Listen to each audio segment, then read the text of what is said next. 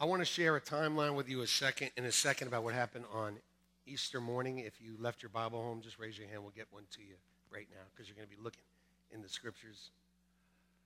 Also, some of you have asked me uh, about the Good Friday service. We had such a powerful Good Friday service here. I mean, it was absolutely amazing.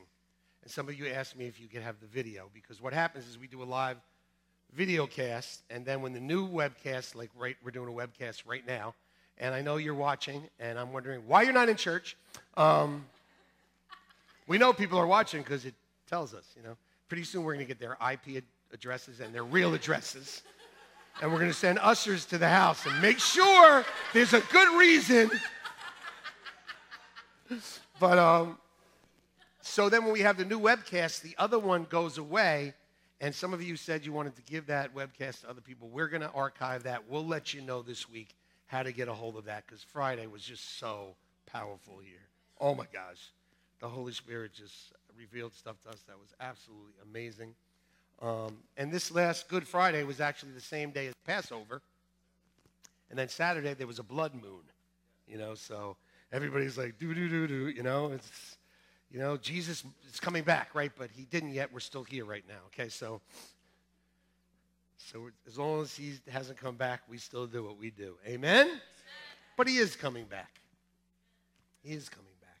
But I want to give you a timeline of Easter morning, and uh, we'll do that in a moment. Let's pray first. Heavenly Father, I just praise you and thank you for every person here, especially the new visitors, Lord. I pray that you would speak to them special today. I also pray for those that maybe they haven't been in church in a while and, and, and they've run back to church today. I pray that you would touch their heart. Most of all, I pray for those that don't know your son Jesus, that aren't sure that if they died, they'd spend eternity with you. I pray that they would receive you today. Father, we had two people at the first service come to know you. I pray for more in this service. I pray that those that don't know you would leave with you in their heart. I pray if anyone came in depressed, oppressed, lonely, even maybe feeling suicidal, whatever those feelings might be of emptiness, that you would fill it with your love. I pray if anyone came in here sick in their body, they would leave with a word for healing. I pray if anyone came in here of financial distress, that they would leave today with no stress. I pray that you speak through me, Lord, right now. Speak to your people. I just want to be a conduit, Lord. Holy Spirit, fill me, and speak through me, I pray in Jesus' name. Amen. Now, each gospel has a different um, outlook or interpretation or whatever you want to call it of the events the morning of the resurrection. And some people will say, well, why don't they all tell the same story? then why would we need four of them? People, if, if every gospel said the same thing about everything, then people would say, look, it was rehearsed. I'm here to tell you that everything in the Bible is perfect. And when you go through the timeline and study it yourself, you will see God's amazing, amazing plan in everything he does. And here's the thing about God and his word. You can look in it and look in it and look in it Oh, the depths of the riches, the wisdom of God, how unsearchable are his ways. You'll never know it all. And that's how you keep the relationship going. Imagine if you knew everything about your wife. Well, that, that isn't imagine because you never will. But that's the whole idea of love to continue to learn more. And that's, Randy, how we do, that's how we love God. We learn more and more and more. But it says that a group of women, Mary being one of them, sets out to spice the body of Jesus. See, they went out to spice up the body of Jesus because they hadn't finished burying Jesus. You know why? Because he died two hours or two or three hours before the Sabbath. So they buried him really quickly, it says in the Gospels, because once the Sabbath comes, they can't do anything. They're Jews. How many of you know that? You know, Orthodox Jew, when the sun sets, that's it. They can't do anything. So they rush to get him off the cross, bury him. So the next day, the Sunday morning, the day after the Sabbath, they went out early, it says, to go and finish the burial of Jesus. And of course, the women did it, you know, because the women are the ones that get up early and do what's got to be done. Right, ladies? Can I get an amen? Even though I've been getting up before you. I, when I worked on Wall Street, I used to get up at 10 to 6 every day, and, and she would just be, ah. but then she had to take care of six kids, so I don't know what happened after that. But when I left, everything looked fine. Now, I get up, and she's, ah, and I go have my coffee, and she's, ah. Not all the time. So a group of women, am I okay? Am I right? I, I hear you laughing, but I just want to make sure. Okay. So it says in Mark 16, verse 1, when the Sabbath was passed, that Mary Magdalene, Mary the mother of James, and Salome bought spices that they might come and anoint him. Okay? So this is what happens next in Matthew 28. Sometime before they get there, this is what happens there's an earthquake. So, behold, there was a great earthquake, for an angel of the Lord descended from heaven and came and rolled back the stone from the door. You know, we've seen the tomb in Israel that they believe was Jesus's. What they would do is they would roll a stone in a groove in front of the tomb so nobody can mess with it. Okay? And just to let you know that Jesus wasn't buried in some, you know, old grave with a little stick there. No, he was in a tomb. It, it cost money. Jesus had friends with money. Just know that, okay? And it says that an angel sat on it, and his countenance was like lightning, and his clothing as white as snow. So, so they're going to spice up the dead body. All of a sudden, there's an earthquake. Okay, we don't know if they felt the tremor or not. But there was an earthquake, and the stone is moved by an angel, and then the angel sits on it. I love it. The angel moves it, and then he sits on it. And look what happens when he sits on it. The guards, the Roman guards that were guarding it, shook for fear of him, and they became like dead men. Ever been scared to death? No? Ever been scared to death? Where you just froze, you're paralyzed. Ever have a gun pointed near you? Don't raise your hand. Telling too much about you. They were scared to death. I want to see that. I hope this video's in heaven. Can I have the Blu-ray player? I want to watch the angel stone thing when the people are scared to death. They get scared, they leave. They're like, oh, I'm not guarding this thing anymore. There's some big dude sitting on the stone, dressed in. I can't help but think the angel was just smiling. Run, little people. Run, little people. So they run away. Then in John chapter 20, verse 1, we see that on the first day of the week, Mary Magdalene went to the tomb early. So when you first read this, it looks like, oh, there's a discrepancy. You know, Mary went herself. While it was still dark, she even went. The other one says that they went at daybreak, but that's not true. What happened was Mary was the first one to go. She met the other ladies. She was like, I'll be right over. Oh, they didn't have phones. Um, I'll be right over. met the other ladies, and then daybreak started to come, and they went to the tomb. And uh, they saw that the stone had been taken away from the tomb, and then she ran. Who ran? Mary. Mary ran. Luke 24 3. Then they went in. Who's they? That's the ladies besides Mary.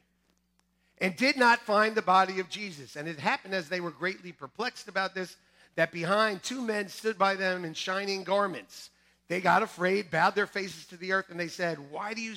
And the angel said to them, or the two men, it says here, Why do you seek the living among the dead? He is not here, but is risen. Remember how he spoke to you when he's still in Galilee, saying, The Son of Man must be delivered into the hands of sinful men and be crucified, and the third day rise again. So these ladies were the first ones to hear anything about where Jesus might be. Then we have Mark 16, verses 5 through 7. And entering the tomb, they saw, okay, here's the ladies again, a young man clothed in a long white robe sitting on the right side. So it says they saw one man on the right side of where Jesus laid. It doesn't say there wasn't two men. It just says they saw the one man because each writer is bringing something out to teach us something. You know, sometimes you tell a story and there's like three people there, but you only mention one of the people that was there, and somebody else tells the story and mentions everybody that was there. So there's no contradiction here. It's just that God is teaching us different things through different gospels. So he says, Do not be alarmed. You seek Jesus of Nazareth who was crucified. He is risen. He is not here. See, this guy tells something totally different than we just read. So this is another part of the story. See the place where they laid him, but go tell his disciples of Peter that he is going before you into Galilee. There you will see him as he said to you. Amen. And that leaves us to where we're looking right here today. And that's in John chapter 20. So open your Bibles there because I want you to look at your Bibles. Open your Bibles in church because if you don't open your Bibles in church, you certainly don't open them in home. If you're not opening a Bible at church, you're definitely not opening it at home, for sure. Because church is the one place you know that you're going to be hearing the inspirational word of God, the anointed word of God. It's the time where we gather together, and the corporate anointing is more powerful than at any other time. So it's the time your eyes should be in the scripture. Do you feel guilty? Because I'm not trying to make you feel guilty. And by the way, I'm not mad, just to let you know. Sometimes I like preach with a lot of passion, and people go, I think, I think he's mad. I'm not mad. You'll know when I'm mad. My kids can tell you when I'm mad. They, they know what it looks like when I'm mad. John chapter 20. And in verse 2, it says this that Mary ran and came to Simon Peter and to the other disciple whom Jesus loved and said to them, They have taken away the Lord out of the tomb, and we don't know where they put him. So you see the and we, right? She's talking about the ladies that she came with. She ran, and guess what? She said, We don't, she spoke for the other women and said, We don't know where he is, but Guess what? The other women did know because the angels told them. But she was just speaking on her own behalf. She said, she said, we don't know where they have laid him. It says she ran to them. And so here's what happens. In verse 3, Peter went out and the other disciple, and they were going to the tomb. And it says in verse 4 that they both ran. There's a whole lot of running going on here. I mean, was Mary and Peter and John, were they like track stars? I'm, I'm, I'm going through the, and I'm like, running. Everybody's running. And it reminded me of people. Because people are all running. Everybody's running to something. But if you're running to something that isn't Jesus, you're running to nothing. Let me say that again. Everybody's running to something. But if you're running to something that isn't Jesus, you're running to nothing. Listen, naked you came into the world, and naked as a jaybird, you're leaving this world. Some image just came into my head. It was a naked jaybird, but jaybirds don't have clothes. Listen, I, I, love, you know what it reminds me of the movie The Terminator? You know when the Terminator shows up and he's naked? You're like, get some clothes on. Well, unless you're a woman and you see Arnold Schwarzenegger there, and you're like, well, take a moment. But, and then, no, he comes in naked, and when you die, you don't even take your clothes with you. Amen? When they went into the tomb, Jesus' clothes, the, what they had wrapped him in, was laying there. You don't take it with you. You come in naked, you leave naked. So, what you do here, what you do here, nothing that you gain or chase after here can you take with you. I was on Wall Street for a long time. I know I have friends who are billionaires, hundred millionaires, ten millionaires, chasing money, chasing things, and guess what in the end they have? Nothing. My favorite bumper sticker is this He who has the most toys in the end wins nothing. Many people are running to sports games, people are running to entertainment, people are running to money, people are running to addictions like drugs, alcohol, gambling, or people are running to someone. Single people think if I could just get married, all my problems will go away. Trust me. Has nothing to do with you. Trust me. you're going to have a whole new set of problems. Your problems and somebody else's problems. And then if you have kids, you got their problems. If you have six kids, you got eight problems.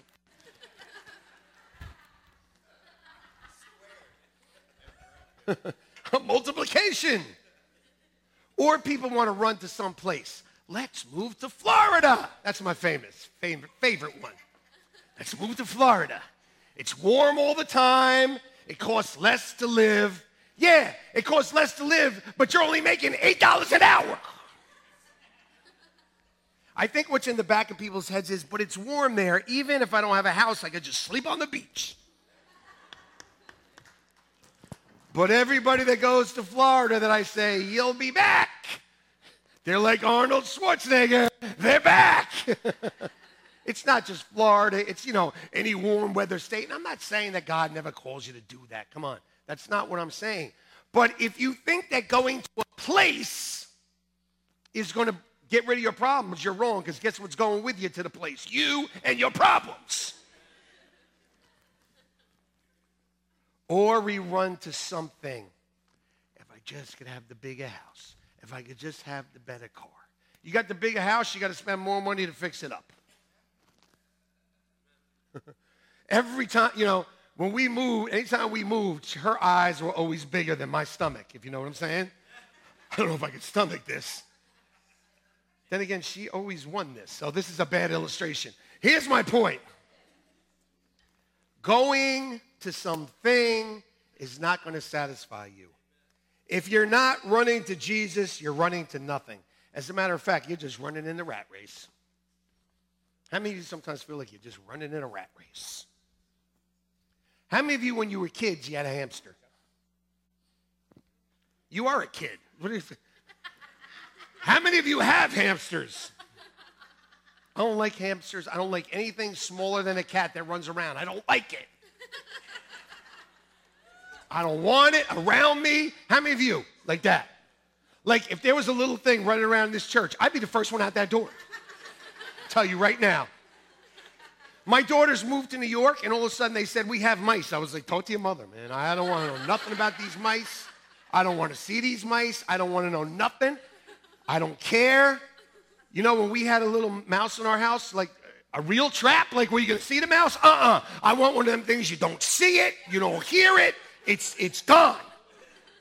And you know what we found out? There's no such trap. I don't like little.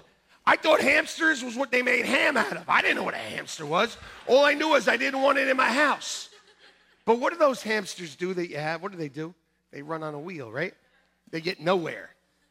Who here has a hamster running on a wheel? I want to tell you something. None of you? So that was like a 70s, 80s things where you got you get a hamster. Now you got to get them something more expensive, right? Okay. Let me tell you something about a hamster that you might not know. Do you know how much running a hamster does every night, if it can? Five miles. It's the truth.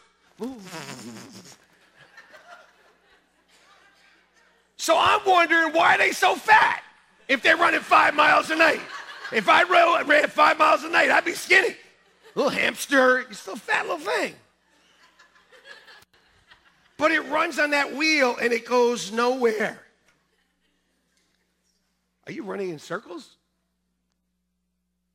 Guess what happens when you run around for nothing for a long time? You get tired. Anybody here tired?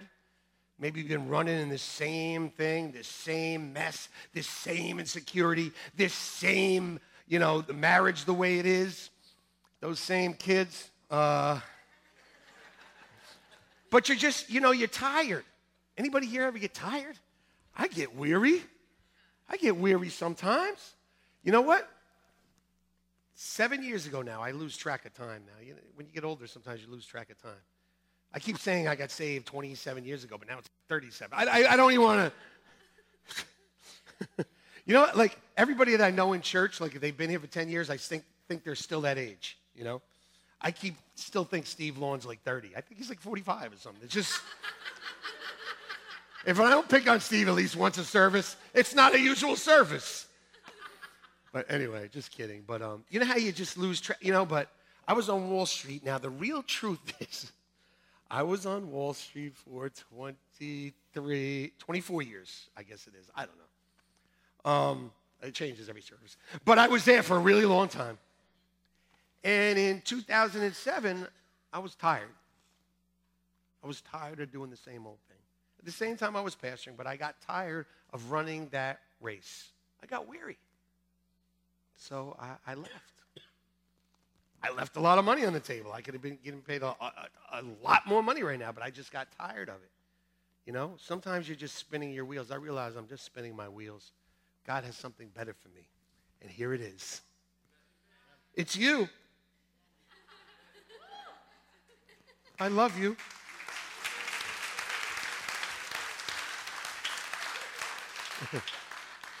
I really do. Jeremiah 12, 5. You got to love people to be a pastor. Because people will let you down. But you got to come back and love them every, at least every Sunday. All the time. This is what the Lord told Jeremiah because Jeremiah got weary about men. He said, if racing against mere men makes you tired, how will you race against horses? You know, listen to me. You can't run after these things and be accepted before God. God's saying if you get tired of this, if you think that you can run fast enough and do enough to earn your way into heaven, you are sorely mistaken. If you think running with mere people that are running on feet is something, try to run with horses. You're not strong enough. You're not good enough. You never win that way. You know what that is? That's religion. That's religion. Thinking you can do it, that you can run good enough to get to heaven. You can't. Nobody's good enough. People will go, I go, why are you going to heaven? Because I'm good. No, you're not. There's somebody better than you. There's always somebody better. So where does the dividing line come that you're good enough to go to heaven? Well, I don't know. The Apostle Paul wrote most of the Bible and he killed Christians. And he actually, before, even, he, before he even died, he got to experience heaven. He was a murderer. So, those of you that think somehow your goodness is going to get to you to heaven, you are sorely mistaken. It says here that the woman got the women got up early to spice up the dead body of Jesus. You know what they did? They got up early to finish a funeral and a burial. They came to spice up something that was dead. The angel said, Why are you looking for the living among the dead? Why are you looking for the living among the dead? That's Luke 24 5. Why do you seek the living among the dead? Remember what he said to you? Let me ask you a question. Do you do you try to spice up your dead religion? You know, it's like on Easter, everybody gets dressed up all of a sudden. and that's wonderful. That's fantastic. But are some people just looking to spice up a dead religion? Are some people looking to spice up an emptiness? You know, just, it's Easter, we got to go to church. Why? Why? If you're not coming for what he says, then you're running on empty. They were going to spice up a dead body. Are you going to spice up a dead religion? There's a lot of churches that are dead. There's a lot of churches that are dead because the word isn't preached and people aren't taking a stand for the word and the Holy Spirit isn't moving and the worship is dead. I don't care how dressed up you get, that's dead. Think about that. No matter what you do, no matter how you dress, no matter if you get there early, it doesn't matter. It's all about running to Him. Here's what they said You seek the living among the dead. Remember what He said to you. Some of you, God spoke to you years ago, and you were supposed to do something for Him, and you forgot, and you ran away and you didn't do what you were called to do. Or some of you, you went to church and God touched your heart and you didn't come back. You forgot what he said. Listen, God speaks to you every day, every minute. Don't forget what he says. Don't forget. Run to him. Have you forgotten everything that he's promised you? Did he die on the cross for nothing? When you get sick, do you say, By his stripes, I'm healed? The same power that raised Jesus from the dead can raise me. When you get lonely or empty or depressed, do you say, You know what? Jesus died for me so I wouldn't have to feel this way. Fill my heart with your love and your peace, God. When you're broke and a joke, do you say, you know what? Jesus died on the cross so I wouldn't have to suffer poverty. Do you remember what he did for you? Or is it just going through the motions again? Get dressed up once a year or twice a year, spice up a dead body, and go home. The angel said, Why are you looking for life among deadness? Have you forgotten why he died for you? He told the disciples exactly what was going to happen. Go to uh, the next scripture Matthew 16 21. This is before Jesus died, but close to when he was going to go to the cross. And it says that he began to tell them plainly. What does plainly mean? Very simple, straightforward. No parables, no look over here, my hand's moving here. Plainly, that it was necessary for him to go to Jerusalem, that he would suffer many terrible things at the hands of the elders, the priests, and the teachers. He would be killed, but on the third day, he would be raised from the dead.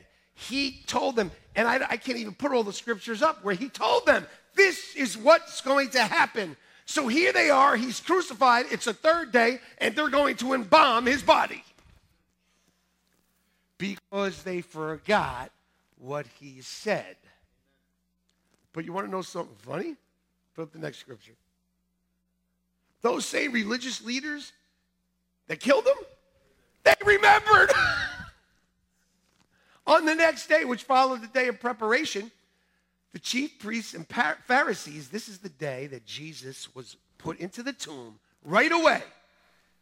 They said, We remember why he was still alive, how he said, After three days I'll rise.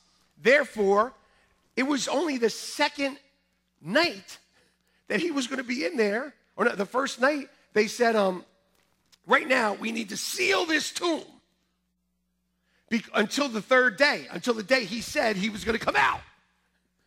And so they sealed it. They put guards there because they said, lest the disciples come and steal his body. And then they can say he rose again.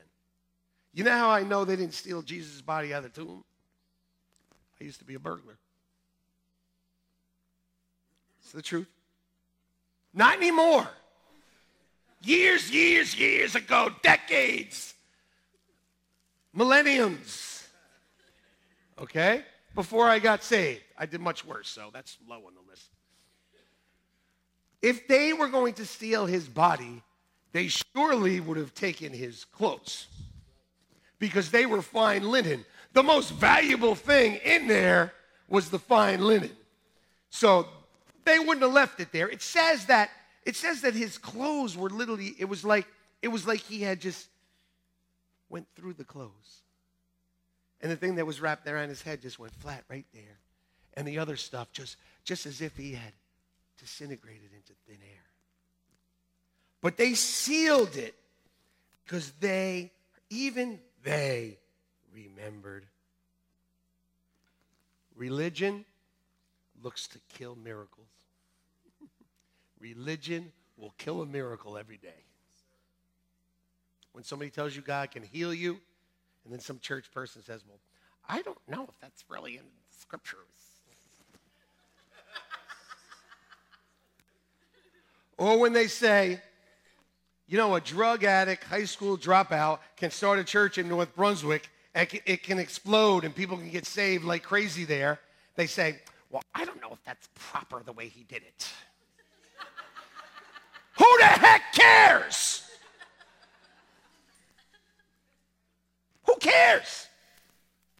Somebody's got to do it. Religion tries to snuff out miracles. They were like, we can't have this. We can't have this. We got to seal this thing. That's what he said. Listen, don't run to religion. Don't run to a religion. Finally, are you running away? Are you running away? Mary went with the other women, but before she could get into the tomb, she ran away. People run away from God all the time. It's so funny because usually when they run, it's like right before God was about to do something great in their life. I can't tell you how many times, you know, one of my leaders would say, like, hey, was Jimmy there? Was, you know, Karen there for that service? Because that was exactly what they needed to hear. And I'll go, no, they, they left. They're, they're not coming back. They ran away.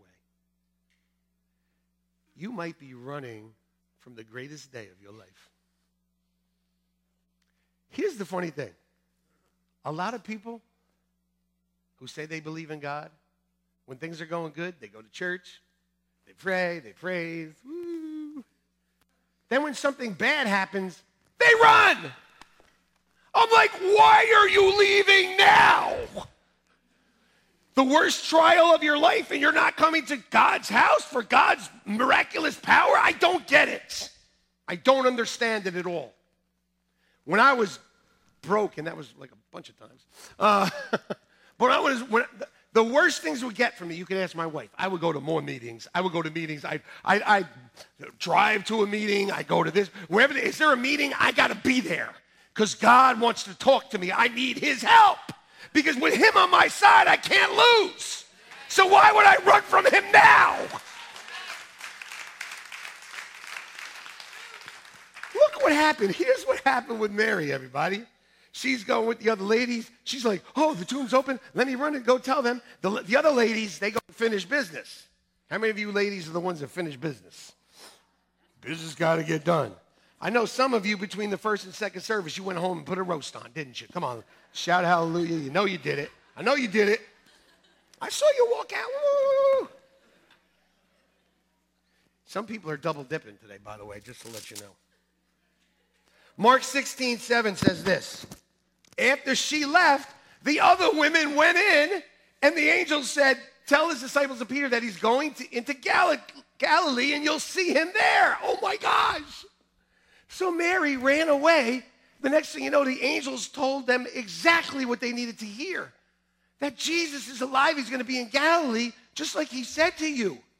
So she missed it because she left. But God has a plan in everything. Amen. So don't run in circles like a hamster. Don't run to religion and don't run away. Run to Jesus. He is alive. Now, if he isn't alive, don't run to him. But I'm here to tell you, he's alive. He's alive in my life. He's alive in my family. He's alive in my church. Amen. He's real.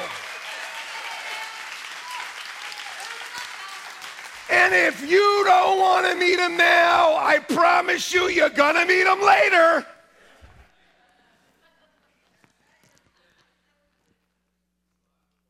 This life is short. You don't know if you have the end of this service. He could come back. You don't know if you'll live to tomorrow, but I promise you, whether you know him now or not, you're going to meet him later. And you don't want to be one that he says, I never knew you. So, if you're, I'm not mad. Okay. So, if you run to him, you'll never, say never. never. You'll never be disappointed. Why? Because his love never fails. It never fails. So let's look at this quickly as we close up here about the people that ran to him. It says in verse 4 of John 20 that they both ran together and the other disciple outran Peter and came to the tomb, tomb first. So Peter and John, they're both running. Yeah, running. You know, if my wife was running with them, he, they'd have a tough time beating her, you know, because she's always got to win. But um, they're running, you know, and uh, it seems like maybe something was weighing Peter down a little bit. You know what? Peter was running with an 800 pound gorilla on his back. You know why? Because he was the first one to say, Jesus, you're the Christ, the Son of the living God. And Jesus said, on that revelation, I'm going to build my church. Your name is the rock. The hell will not prevail against the church. Peter, you're the man. A little while later, Jesus gets arrested. 13 year old girl comes up to Peter, at whatever age he was, and he goes, I never, I, I never knew him. Denied Jesus three times. So here we have Mary coming to them saying, Something's going on, guys. The tomb's open. Peter and John are running. I can't help but think that Peter was running, and all of a sudden he was like, Oh my God.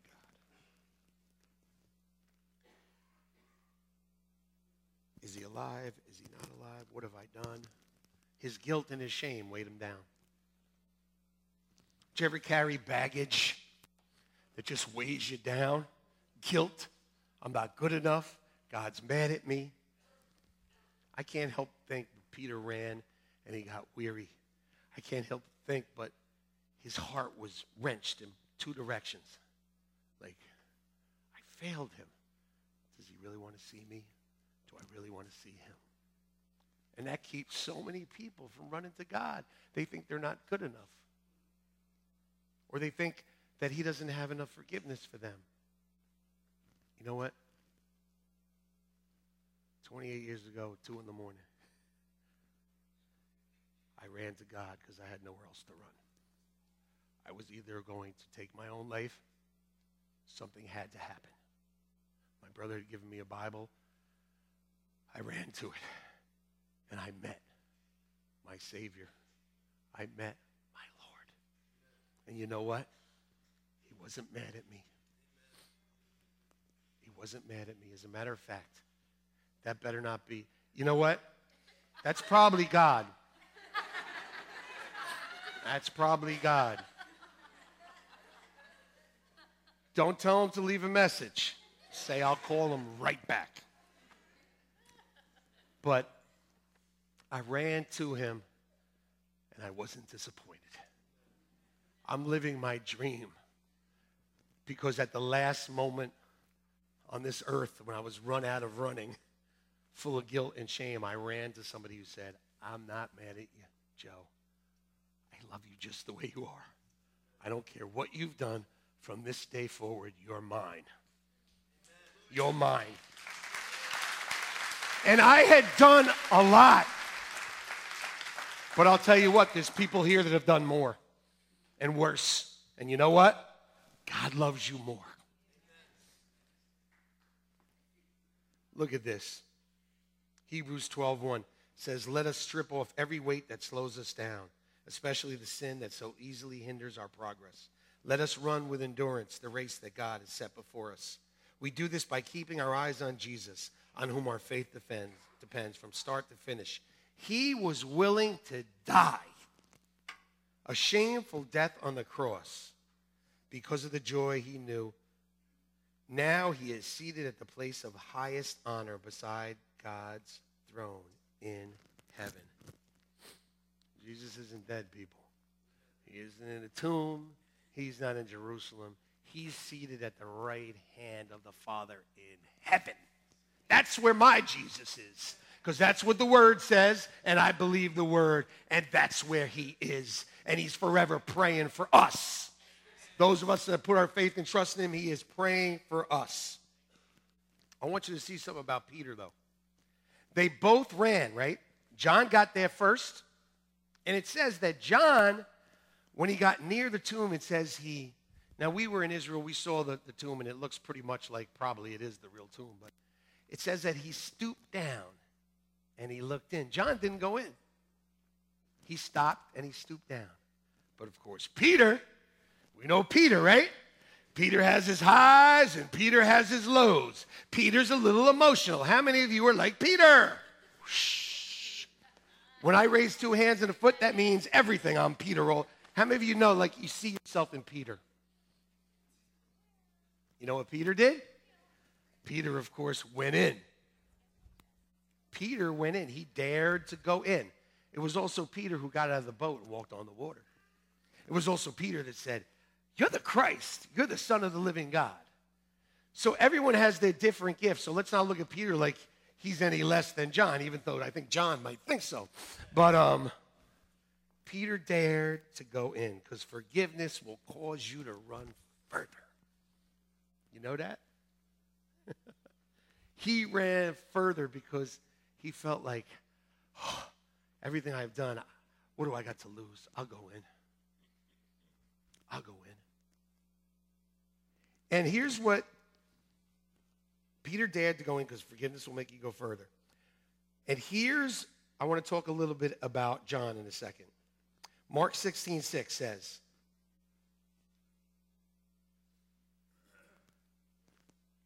Can you put up Mark 6, next scripture? Hallelujah. There we go. It's a little button there called enter. You just hit that. I just love to have fun with them up there. There's nine Christians up there trying to put a slide up. How many Christians does it take to put? Oh, they're giving me a look now. I love you. Actually, now some of them are hiding. You know, you know, like when something bad technically goes on, and I, you know, I, I get this exorcist look. I go. They all go like this, like there's an elevator back there, and they duck. You know what? Here's the thing about Peter. He ran to him. Peter had all these feelings. Peter was in a bad place. But here's what happened for Peter it says that when the women entered the tomb, the angel said, Don't be alarmed. You're looking for Jesus of Nazareth, who was crucified. He is risen. He is not here. See the place where they laid him? But go tell his disciples and Peter Go tell his disciples and Alicia. Go tell his disciples and Todd. The angels mentioned his name. So Peter left, goes back. He's not feeling real good. He doesn't know what's happened to Jesus. He's full of guilt and shame. Probably when he was running, he was like, I don't even know if I want to run to this tomb because I don't even know if I want to see Jesus because I feel so bad about what I did. And then the, the girls come back and say, Here's what the angel said to go tell his disciples and specifically Peter. He called him by name. God knows you by name. He loves you. He forgives you. Peter's heart must have just fell right out of his body. He, he said my name. He, he didn't say John's name. Didn't say Matthew's name. He didn't say anybody else's name but me. I'm sure that the strength got back into Peter like never before. Like, wow, he said my name. He loves me. I can go into his presence. When you run to him, his love never fails. Amen? Amen? Hallelujah. Let's look at John so Peter ran. Oh, I just got an Italian hallelujah. It was like hallelujah. Marinara, hallelujah. Let me get a Latin hallelujah. hallelujah. there we go. Hallelujah. Can I get a Filipino hallelujah?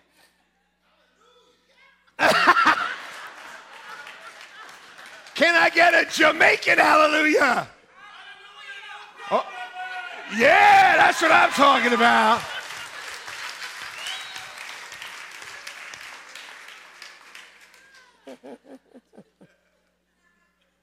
Let's go back to John 20, verse 2.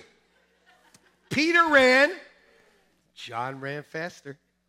Peter ran, John ran faster. Verse 2 Then she ran, came to Simon Peter and the other disciple whom Jesus loved. What? This is a book written by John. Oh, this, this John. Something else, this John, right? She ran and came to Simon Peter and to the other disciple whom Jesus loved.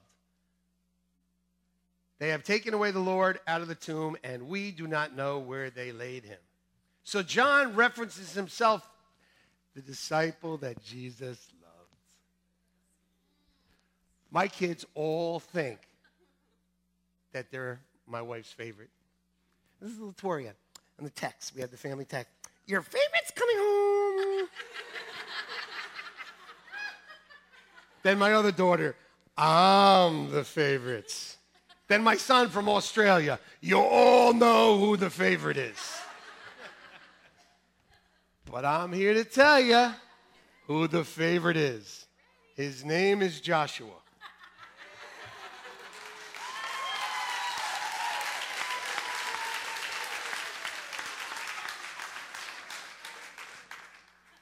Because when it's dinner time, Joshua has four hamburgers, two hot dogs, I'm not exaggerating, and a plate of fries.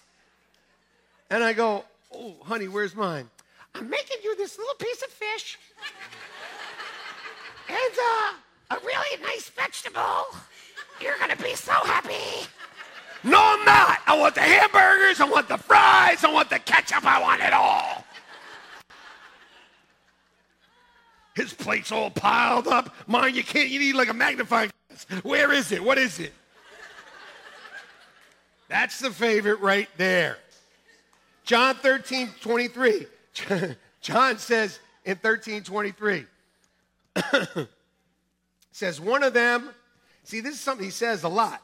One of them, the disciple whom Jesus loved, was reclining next to him. So at the Last Supper, when John talks about it, he goes, the disciple that Jesus loved was just leaning into his bosom. Oh. Talking about himself. John. So then, John chapter 19, this is John's book again.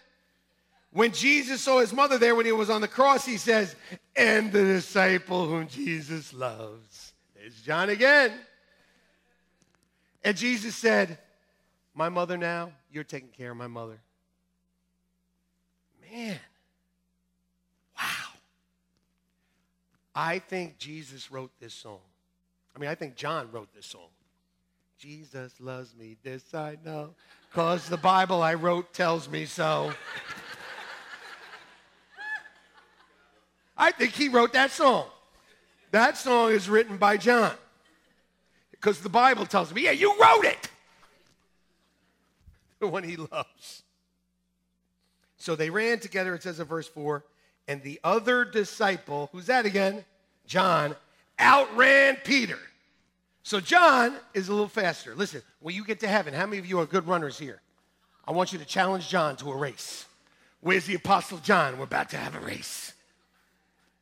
Think you're so fast. You think Jesus just loves you. Let's go! But I'm here to tell you this right now, people. Here's why I believe that John was able to outrun him. Because he was comfortable and he was assured of God's love for him. Man, when you know that God loves you, you can run with no weights. The hardest thing for us as Christians and non Christians is to realize that God loves us. His love will make you run. He'll make you run like with no hindrances. He will make you run. God's love will make you run. And you'll run like this. It says in Psalm 35 9, you'll run loose and free, celebrating God's great work, every bone in your body laughing, singing, God, there's none like you. You just got to start running, people. You just got to start running. You see that? That's John running. That could be you running. Yeah, baby. That's what I'm talking about. Let's start running like that. Now, you wouldn't believe it if I told you that I could run like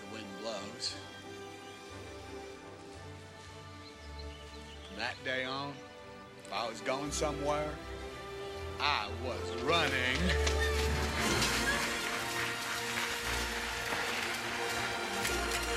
Go ahead, John. Take off. Leave me your dust. Yeah, baby. There he goes. I'm running to Jesus. That's how you gotta run. That's how you gotta run. And when you run like that, everything that's holding you back will break off of you. All the insecurity, all the I'm not good enough will fall by the wayside, and you'll run loose and you'll run free. Celebrating what? God's great work. What is that? That Jesus rose from the dead. Singing, God, there's none like you. Wow, I love it. John stooped down. He looked in. He saw the linen cloths, yet he didn't go in. Simon Peter, following him, went into the tomb. And he saw the clothes lying there and the handkerchief that had been around his head, not lying with the linen, but folded together in a place by itself. Then the other disciple who came to the tomb first went in also, and he saw, this is talking about John, and he believed. John not only ran faster, but he believed. Now, this word here that he saw, the word he saw is used three times in John chapter 20, verses 1 through 8. The first time it said that Mary saw. The second time it says that John peeked in and saw. That's the Greek word blepo, which means simple sight. Like just that you saw something. Okay? The next time the word saw is used, it's when Peter went into the tomb. It's the Greek word theoreo. Okay? And that word means not just seeing, but surveying. Looking attentively, surveying, taking account of what they see. But finally, the word used for John when it says he went in and he saw is the Greek word eido, which means this to see and to perceive and to know and to believe. John, what he saw because of the love of God was he remembered what God what Jesus said and he believed it. See, because when you know that God loves you, you'll believe everything. When you know God loves you, you believe it all. You don't even question it. He loves me. He's got me on his mind. The Bible says in Psalms that God's thoughts towards each one of you is more than every grain of sand on every beach in the world. Okay. Come back in a couple months and tell me that you figured that out. Finally, I don't want to leave Mary alone. Mary ran, but guess what? She ran away, but guess what she did? She ran back. She ran back. Everybody say she ran back. Look at this. Look at this in John chapter 20, verse 11. But Mary stood outside the tomb. So, right after Peter and John ran to the tomb, remember, Mary ran to them, told them, then they ran. Guess who had to have run with them? Mary. Mary was a track star. She ran out, got them. Mary ran back. So she stood. So then Peter and John, they leave, and she stayed. She ran back and she stayed. And as she wept, she stooped down and looked into the tomb, and she saw two angels while sitting, one at the head and one at the feet, where the body of Jesus had lain. Mary's there alone. And she sees two angels. And the angel, one of them says, Why are you weeping? She said, Because they have taken away my Lord, and I don't know where they laid him. When she said this, she turned around and saw Jesus standing there and didn't know it was Jesus. Jesus, Jesus said to her, Woman, why are you weeping? Whom are you seeking? She, supposing him to be the gardener, said to him, Sir, if you have carried him away, tell me where you have laid him, and I will take him away. I'm going to tell you here right now. Mary was in some state right now. It says that Mary got up when it was dark. So maybe 4:35 in the morning. I did too today, so I know how Mary feels. Then Mary went with the women to take care of her dead Savior. So she's in a, a real depressed mood. She gets there, the stone's gone. She doesn't know what's happened. She runs, tells Peter and John. They come back. She's heard nothing. She's seen nothing. And now Peter and John leave, so she just stays. You know how I know she was in the place? She's by herself and she sees two angels and she acts like they're just a couple of people hanging out. Normally, when you see angels, you're by yourself. You're like, whoa, what have I done? Did I do something? It doesn't even say, she didn't even get alarmed. She just talked back to them. Because when you're in a place like that, you just need Jesus. Mary just loved to be around Jesus. What was bothering her the most is that she wasn't with Jesus. And it says that she told them, They've taken away my Lord. I don't know where he is. And then she turns around and this guy's talking to her. It's the gardener. And he go, she says this to the gardener Sir, if you carried him away, tell me where he is so I can carry him back. Or I can carry him away. What, who are you, the Incredible Hulk now, Mary? You're going to carry a 200 pound human being? Mary was all out of sorts. All she cared about was being with Jesus. That's all she cared about. And you know what? She was the first one there, and she was the last one out. And some of you are Marys here. You're the first one here, and sometimes you're the last one out. And you go and you, you tell people about Jesus, and you, you tell people to come, and, and, and they come to church, and sometimes you're just like, I, I just need, I just need God. I need him for me. If you run back, he'll never disappoint you. Look what happens.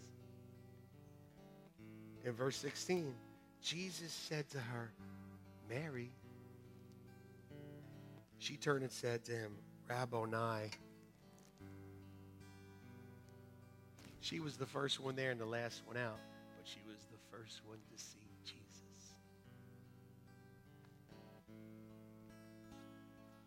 You got to run back to him.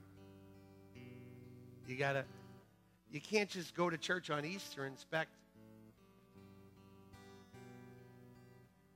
You might run away and never hear from him. She heard his voice. Isaiah 40, 31 says, Those who wait on the Lord shall renew their strength. They shall mount up with wings like eagles. They shall run and not. I, as tired as Mary was, and as worn out as she was, when she heard Jesus say her name, her strength came back to her. What are you running to? What are you running from? I'm here to tell you, if you don't run to Jesus, you're running to nothing. Because there's nothing else that will satisfy your heart. Let's just bow our heads together right now.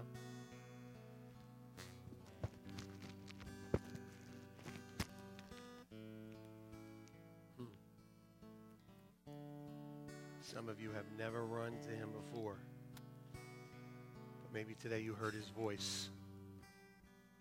If you died tonight, what would happen to you? Would you see Jesus for the first time? Would it be, I didn't even know who you were? Or would it be like Mary who heard his voice and knew exactly who it was when she heard his voice? Do you know God's voice? Are you able to see what God is doing here in the earth? It says, Jesus said that to see the kingdom of God, you must be born again. To enter the kingdom of God, you must be born again. So I say to you here right now, if you died, are you 100% sure you would spend eternity in heaven? If not, say this prayer on Easter Sunday. This is why Jesus rose. This is why he went to the cross. He did it for you. So just say this prayer with me. Say, Father, I know that Jesus is your son. I know he died on the cross for my sin. Three days later, he rose again that I could have a new life. I'm tired of running and getting tired. I'm running to you now. Come into my heart. Change my life today. Amen. everybody keep your eyes closed, your head bowed for a second, just out of respect to the person next to you. If you said that prayer the first time or the fifth time or the tenth time, it doesn't matter. I said it 20 times. But if you meant it, you want to give your heart to the Lord today, you want your life to be changed starting now, Easter 2015. That's you, oh, you to raise your hand right now. Raise your hand. Okay. Amen. Okay. Every one of you that raised your hand, just stand up where you are. Stand up. Be bold. Stand up. Come on. Who else?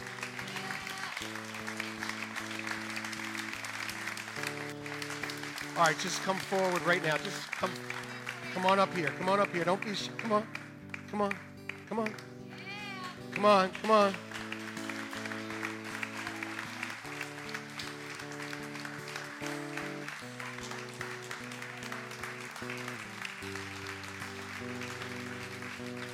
I think you can do better than that.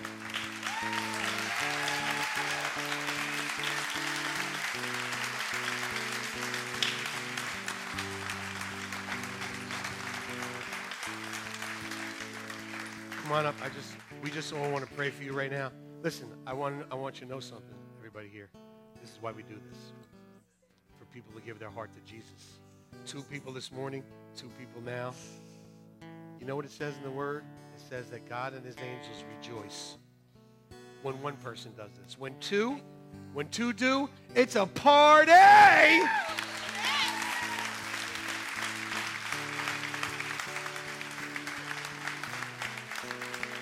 Can you just stand to your feet with me as we pray over them right now? And after we pray, I want to invite you, before I release you to go home, that if you need prayer for anything, we will be up here to pray for you. But let's just pray for these people right here. Heavenly Father, I just thank you that their lives are changed today they will hear your voice. And that when they need you, they will run to you. Show yourself strong on their behalf. Heal them, deliver them, set them free, we pray. In Jesus' name, amen. Everybody, happy Resurrection Sunday. Remember, run in his love. Know that he loves you. Run in that. If you need prayer, we'll be up here to pray for you for the next five or ten minutes. Otherwise, make sure you tell everybody something good is coming their way today.